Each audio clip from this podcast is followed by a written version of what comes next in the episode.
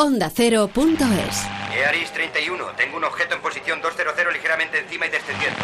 Pilotos del ejército de los Estados Unidos Entendido, se confirma que grabaron unos vídeos, tres vídeos en concreto, persiguiendo ovnis. Por ovnis se entiende una cosa que no se sabe lo que era. Dicen que eran como unos huevos alargados de color blanco que acabaron ahí posándose sobre el mar y desaparecieron. No se sabe si eran extraterrestres. De hecho, no saben lo que eran, pero confirman que algo, que algo había.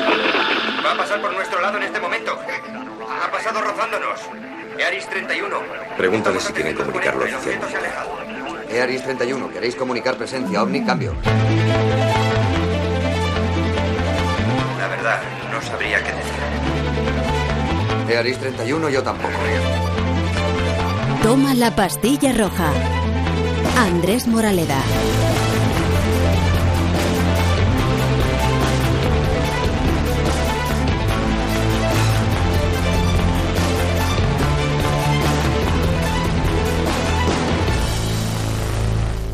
Encuentros en el primer episodio.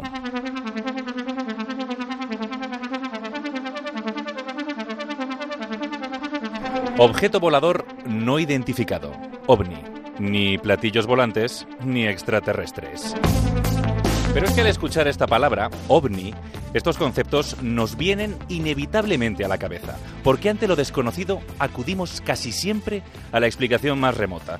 ¿No será que hemos visto demasiadas películas? Y no, este no es un programa más de ovnis, este es el primer episodio de Toma la pastilla roja, el podcast de ciencia ficción, cine y futuro de ondacero.es. La ufología. La ciencia que estudia los objetos voladores no identificados es seguramente la disciplina favorita de los aficionados al misterio y las conspiraciones, porque a grandes preguntas hay pocas respuestas. Y en el caso de los ovnis, a ver las haylas, pero no sé si están en la ciencia ficción y en el cine. Por eso te pido que te tomes la pastilla roja, te pongas cómodo y te unas a los expertos tripulantes de este viaje volador no identificado.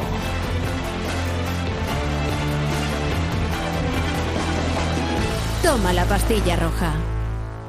Mi nombre es Manuel Carballal. Hace 27 años que publico una revista que se llama El Ojo Crítico, que está enfocada a intentar resolver los supuestos fenómenos extraños. Y creo que soy ya el contertulio más veterano de La Rosa de los Vientos, también en Onda Cero. No me venga con esas. Por favor. ¿Cuándo fue? En los años 50 tenían esa nave espacial.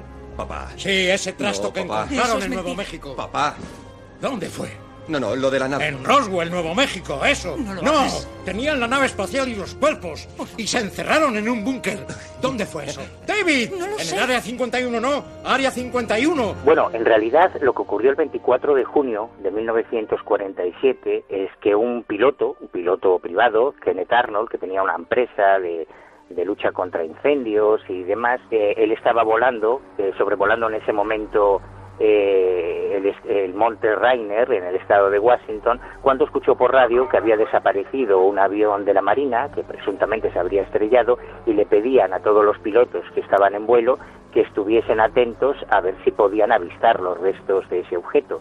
Entonces Arnold reportó al centro de control de Yakima que durante esa búsqueda había observado nueve objetos voladores que él no pudo identificar, que técnicamente son un ovni, pero que describía como si fuesen platos de té rebotando sobre el agua, ¿no? Como cuando tiras una piedra o un plato sobre una superficie de agua y va pegando esos tumbos. Esos nueve objetos se desplazaban así. Y para todos los periodistas que estaban en ese momento en el centro de control de Yakima, claro, les sonó a noticia noticiable. Un piloto ha visto platillos voladores. Señor, a pesar de lo que haya podido leer en los periódicos, nuestro gobierno jamás ha recuperado ninguna nave espacial.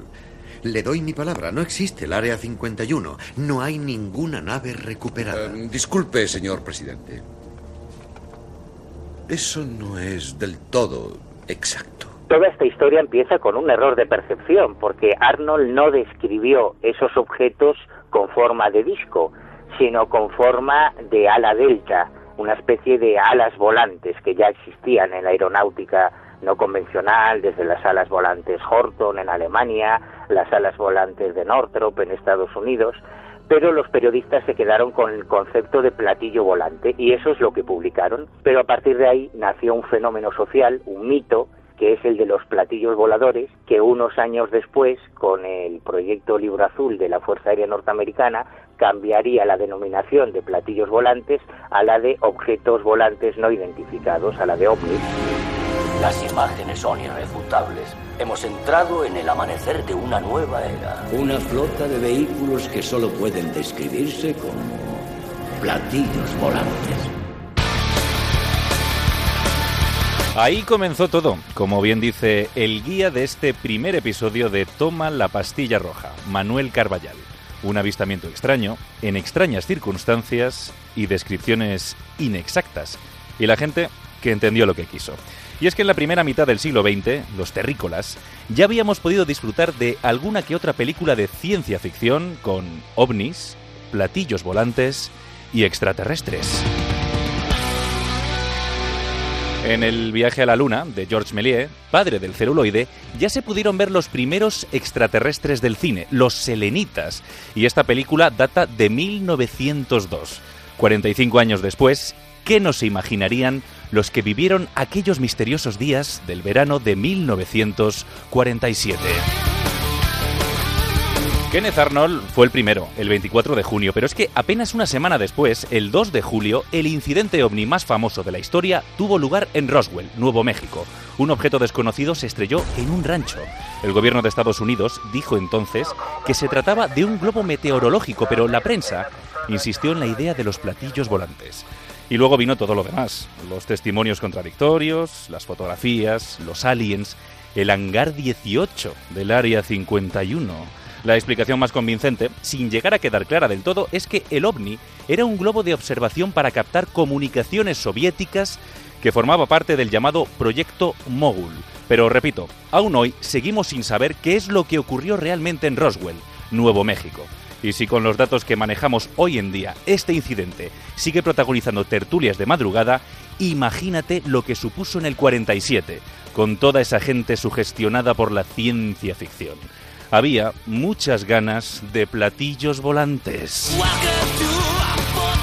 Absolutamente, desde muchísimo tiempo antes, desde los años 20, se publicaba en los Estados Unidos una revista llamada Amazon Stories y que encontramos ya en las viñetas, en las portadas, en las ilustraciones de Amazon Stories, todos los elementos que luego se irán describiendo en la casuística ufológica, ¿no? Como si realmente la, los testimonios humanos se inspirasen en esos relatos que ya existían en la, en la literatura anterior. Pero hay otro elemento muy importante y es que en 1947 Occidente se encontraba sumido en plena Guerra Fría.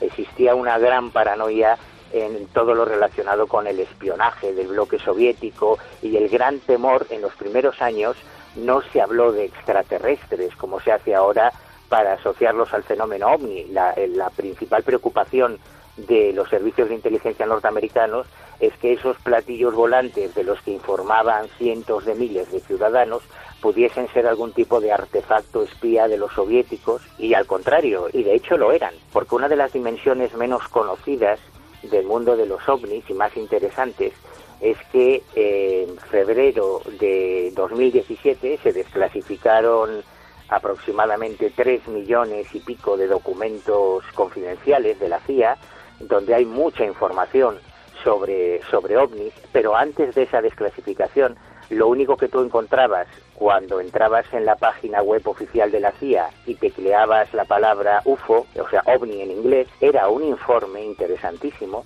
en el que la CIA reconocía que durante años se benefició de toda la superstición popular que atribuía los ovnis a los extraterrestres para ocultar los vuelos espía de sus aviones como el Black Bear o como otros aviones espía, porque así el secreto se mantenía, ¿no? Y esto ha ocurrido también en España. Soy Pilar Cernuda, creo que en Onda Cero me conocéis porque estoy allí mañana, tarde y noche prácticamente. Lo mío es la política, pero por culpa sobre todo de Alsina, que me tiene crujida desde hace varios años con los ovnis, porque yo estoy abierta a creer en ellos, pues tenemos unas polémicas muy divertidas sobre, sobre todo el mundo extraterrestre. Ya está, tampoco ha dicho, aunque Pilar Cernuda le encantará que alguna vez eso se produzca, no ha dicho son extraterrestres que nos visitan. Todavía no, todavía. Venusianos, venusianos. Yo, yo no digo que son extraterrestres, yo que no se puede estar cerrada con la mente a nada. Estaba en un avión civil de Aviaco, eh, íbamos en un viaje a Los Reyes, un grupo de periodistas, era un vuelo charter para nosotros, porque en aquella época no había, no había vuelos a, a, a Pekín, y en un momento determinado, como a las 4 de la mañana, nos dice, si alguno quiere ver algo inexplicable para mí, mirar a nuestra izquierda. Y recuerdo que Iñaki Gabilondo y yo nos levantamos inmediatamente y no miramos a nuestra izquierda, nos fuimos directamente a la cabina, como ya conocíamos al comandante las azafatas, porque llevamos varios días con ellos, y era pues como una especie de, de algo blanco redondo que se acercaba a nosotros, y yo digo, bueno, está la luna. Y dicen, no, mira, la luna está ahí. Y, y luego digo, un globo sonda y no, un globo sonda habría aparecido en, la pantalla de alguna manera, ¿no? Y entonces aquello empieza a moverse, viene a venir hacia nosotros, viene, viene, viene, además entonces cuando una cosa se acerca se va agrandando, agrandando, y cuando ya empezamos a quedarnos alarmados, de verdad, aquello dio no un giro, sino como un quiebro en su trayectoria y desapareció mm, inmediatamente. Y nos decía el comandante, dice, eso yo no conozco nada que pueda, primero, que no aparezca en el radar y segundo, que pueda dar ese quiebro, ese ángulo, eh, porque todas las naves que conozco giran, pero en ningún caso hacen una línea quebrada, ¿no? Y ya te digo, mandó un informe a la NASA y la respuesta fue que era inexplicable y que lo archivaban junto a otros casos que eran inexplicables. Son cosas que no puedes entender. Yo no creo en los marcianitos eh, eh, vestidos de verde y con antenas y con los ojos muy grandes, como nos pintan algunos cómics o, o películas pero que hay algo inexplicable es verdad, pero es que cada vez hay más científicos que asumen que hay algo inexplicable con nuestros conocimientos. Y ahí hay montones de explicaciones posibles. Hay muchos casos ovni que para el testigo son genuinos, porque el testigo no sabe lo que es, que son fenómenos atmosféricos, que son fenómenos meteorológicos, que son fenómenos aeronáuticos. En España, que protagonizamos en el año 1992 una de las desclasificaciones pioneras en Europa de los archivos ovni, detrás de los ovnis españoles se han ocultado montones de cosas interesantísimas que van desde aviones espía que captaban las comunicaciones marroquíes en la Marcha Verde, pruebas balísticas francesas o portuguesas que han entrado en espacio aéreo español y que podían haber creado un incidente diplomático muy grave, pero cuando los testigos dicen que han visto un ovni, pues el tema se desacredita rápidamente en la prensa y no se crea ningún conflicto diplomático. O sea, detrás de los ovnis se han escondido muchas cosas, a veces más interesantes incluso que la posibilidad o no de naves extraterrestres. ¿Qué ocurre? Tienen un Reaper a 20.000 pies y un microdrón dentro de la casa. Ahora todos estamos muy familiarizados con los drones, pero en los años 90, cuando se construyó el proyecto SIVA y después el Barracuda, que son aviones no tripulados de fabricación española, eh, eso era un secreto militar y cuando se algún testigo inoportuno mmm, avistaba esos vuelos de prueba para defensa, era mucho más interesante que se hablase de marcianos que de otra cosa, porque así nadie iba a darle credibilidad a esos testimonios. ¿no? Arma cargada. Todo bien. Láser correcto. Punto de impacto centro de la habitación. Recibido. La mira está centrada. Ahora que hemos vivido toda la paranoia esta del Área 51, está súper documentado que lo que salía del Área 51 eran los primeros aviones Steel, los primeros aviones triangulares, invisibles al radar, que llegaron a ser fotografiados por algunos testigos y que no mentían cuando los describían como ovnis. Y es muy gráfico, solo hay que tener presente, yo creo que con esto queda muy claro, que los aviones triangulares, invisibles al radar, se descubrieron en los años 40, pero eso se mantuvo en secreto durante 40 años y hasta 1988 la Fuerza Aérea Norteamericana no reveló públicamente que existían los aviones Steel. Si durante 40 años ya existía una tecnología que se ocultaba a la opinión pública, pues imaginémonos qué es lo que se va a dar a conocer en el año 2049 y probablemente eso ya existe actualmente y quizá es una de las cosas, de las muchas cosas que se confunden con ovnis.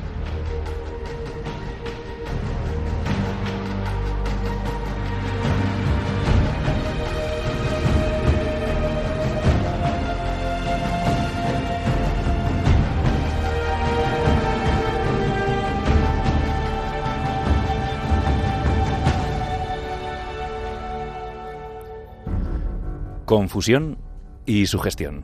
La ciencia ficción nos ha metido en la cabeza que detrás de los ovnis hay siempre un fenómeno extraterrestre.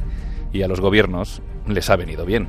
Si nos han ocultado vuelos secretos detrás de platillos volantes, ¿qué no sabremos de las cosas extrañas que ocurren a nuestro alrededor?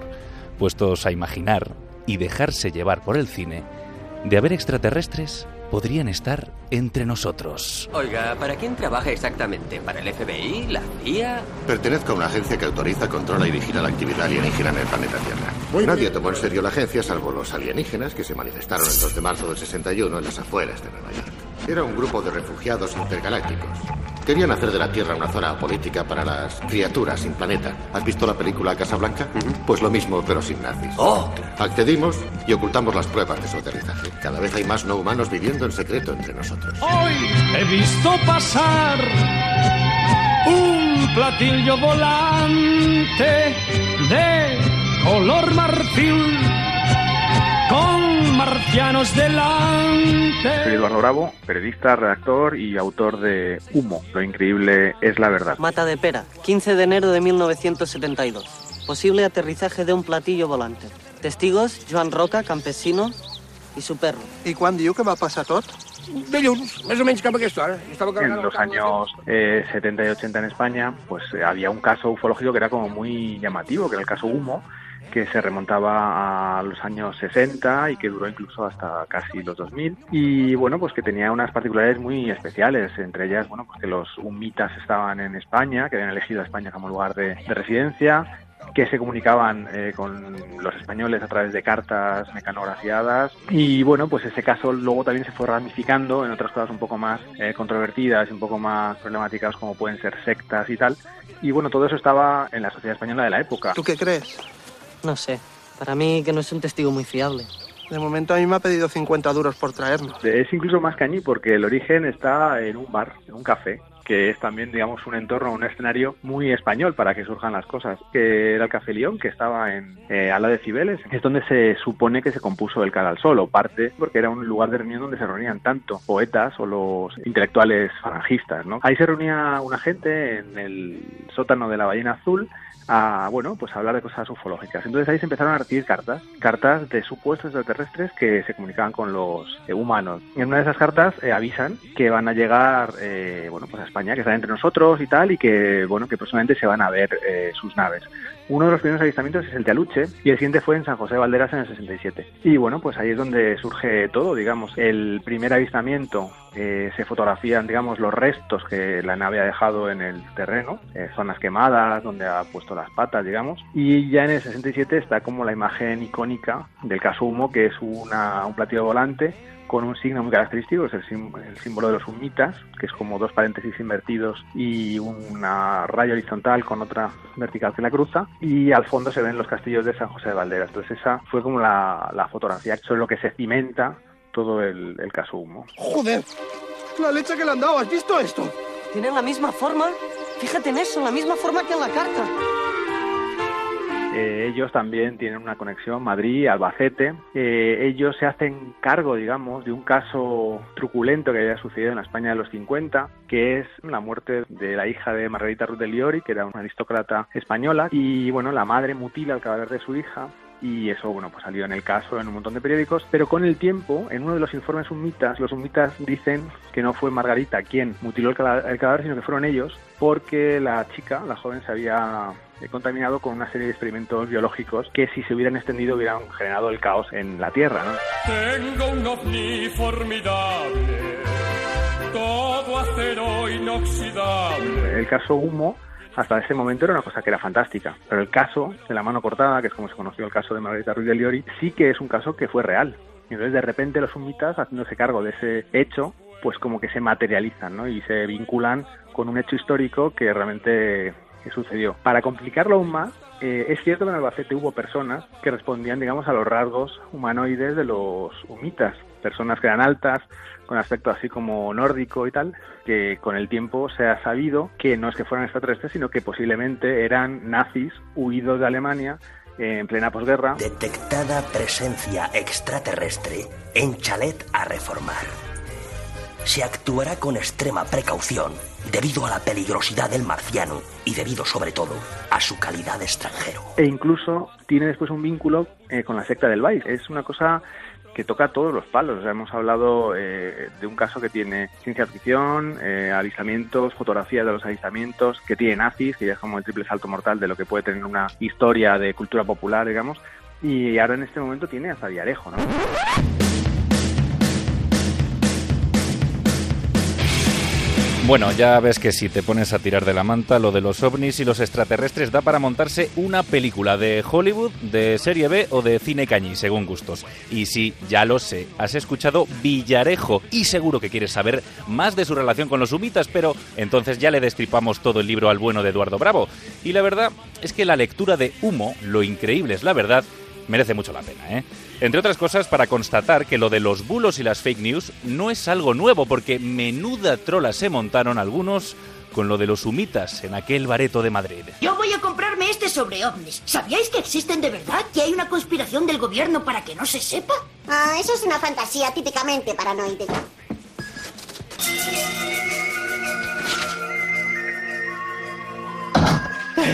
Señor vicepresidente, alguien ha comprado por fin su libro. Vaya, esto habrá que celebrarlo. Bueno, el primer episodio de Toma la pastilla roja está llegando a su fin y seguro que ya has identificado alguna de las películas y series que han sonado a lo largo de este podcast. Esta última era facilita, ¿eh?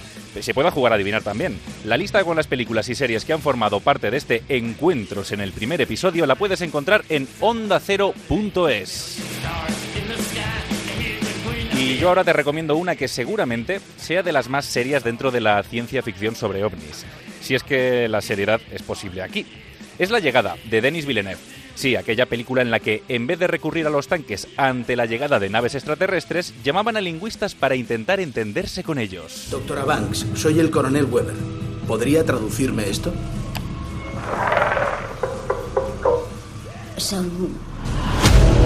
Necesitamos respuestas lo antes posible. ¿Y qué respuesta me das tú? ¿Cuál es tu película favorita de ovnis y extraterrestres? ¿Ha cambiado después de escuchar este podcast? La llegada me gusta mucho porque hace ya 25 años, en uno de los primeros números del Ojo Crítico, publicamos un artículo de un filólogo en el que analizaba el problema lingüístico de las comunicaciones con extraterrestres. Si en la cara oculta de la luna todo está a punto, vengan las cinco notas.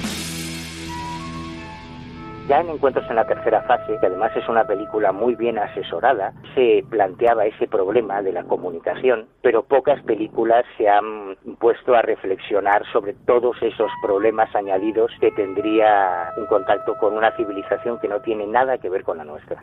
Lo único que estas fases tienen en común son cinco Espero que alguien esté tomando nota. ¿Qué nos estamos diciendo? Parece que nos intentan enseñar un vocabulario tonal básico. Es el primer día de escuela, amigos. A mí siempre me ha gustado mucho por cómo muestra la parte, digamos, más humana del tema eh, la película de Oscar Aybar, eh, Platillos Volantes. ¿Sabes qué? Ahora lo veo todo mucho más claro. Eh, es un caso también que sucedió en España y creo que es un- una película que cuenta las cosas bastante bien por esa capacidad de creer, de ilusionarnos y, y bueno, y cómo se construyen también los mitos, ¿no? No merecemos este mundo. Solo nos salvaremos unos pocos. Solo los elegidos. Será un viaje muy difícil. ¿Sabes que no me gustan las películas de ovnis? Nada, yo recuerdo una cuando era pequeña, creo que es la única que he visto, porque me llevaron y se me quedó grabada. Se llamaba Ultimátum a la Tierra, era blanco y negro. Y en estas circunstancias, el ejército nos ordena que nos marchemos. Pero a mí no me gusta la literatura ni, la, ni las, ni las eh, películas de ovnis, me parecen fantasiosas. Me, me gusta mucho más hablar con la gente que ha visto cosas inexplicables y que me las traslada. Y ahora, los créditos.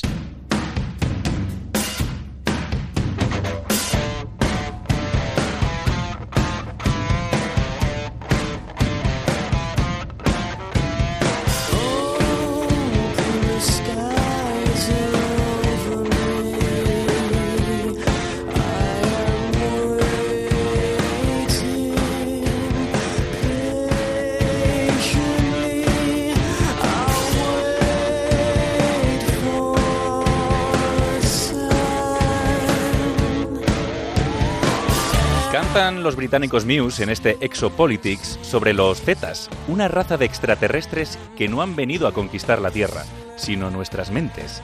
Esos Zetas, se desprende de la canción, forman parte de ese grupo al que llamamos los poderosos. De ahí el nombre del tema, Exopolitics, exopolítica en español.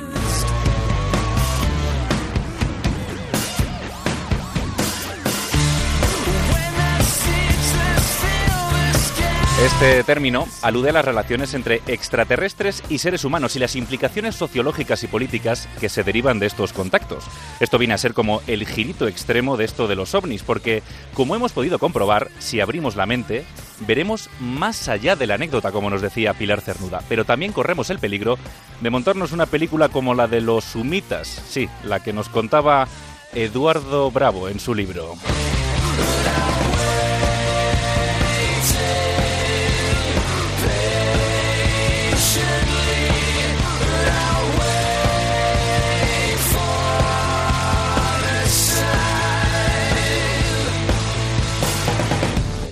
Este de Muse y los otros temas que han compuesto la banda sonora original del primer episodio de Toma la pastilla roja están ya en una lista de Spotify de Onda Cero, que se llama, obviamente, Toma la pastilla roja.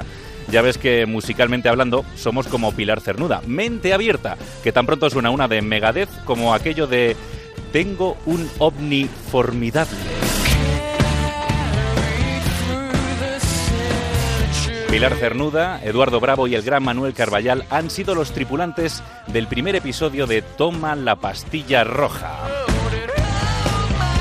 En el que Gema Esteban ha estado a los mandos de la nave. Espero que el viaje te haya gustado y si es así, solo me queda decirte una cosa. Te espero en el próximo episodio. Hasta entonces, mantente conectado.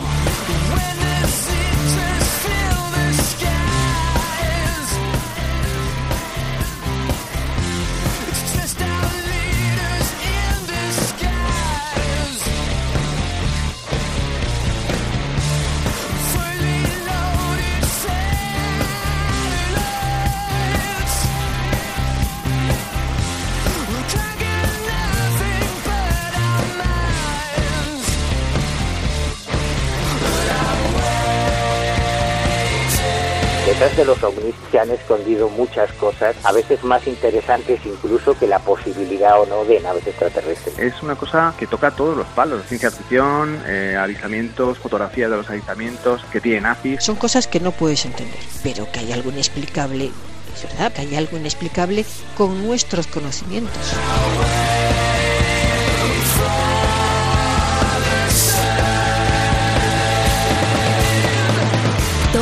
Pastilla roja. Dirigido por Andrés Moraleda. Onda Cero.es. ¿Qué demonios? La situación está controlada. Calma, por favor.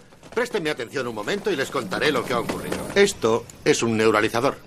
Es un regalo de unos amigos de fuera. Este ojo rojo aísla los impulsos eléctricos que se producen en su cerebro y específicamente los de la memoria. ¿Quién es usted en realidad? En realidad, no soy más que una quimera de su imaginación. Hay que ver qué raza tan crédula.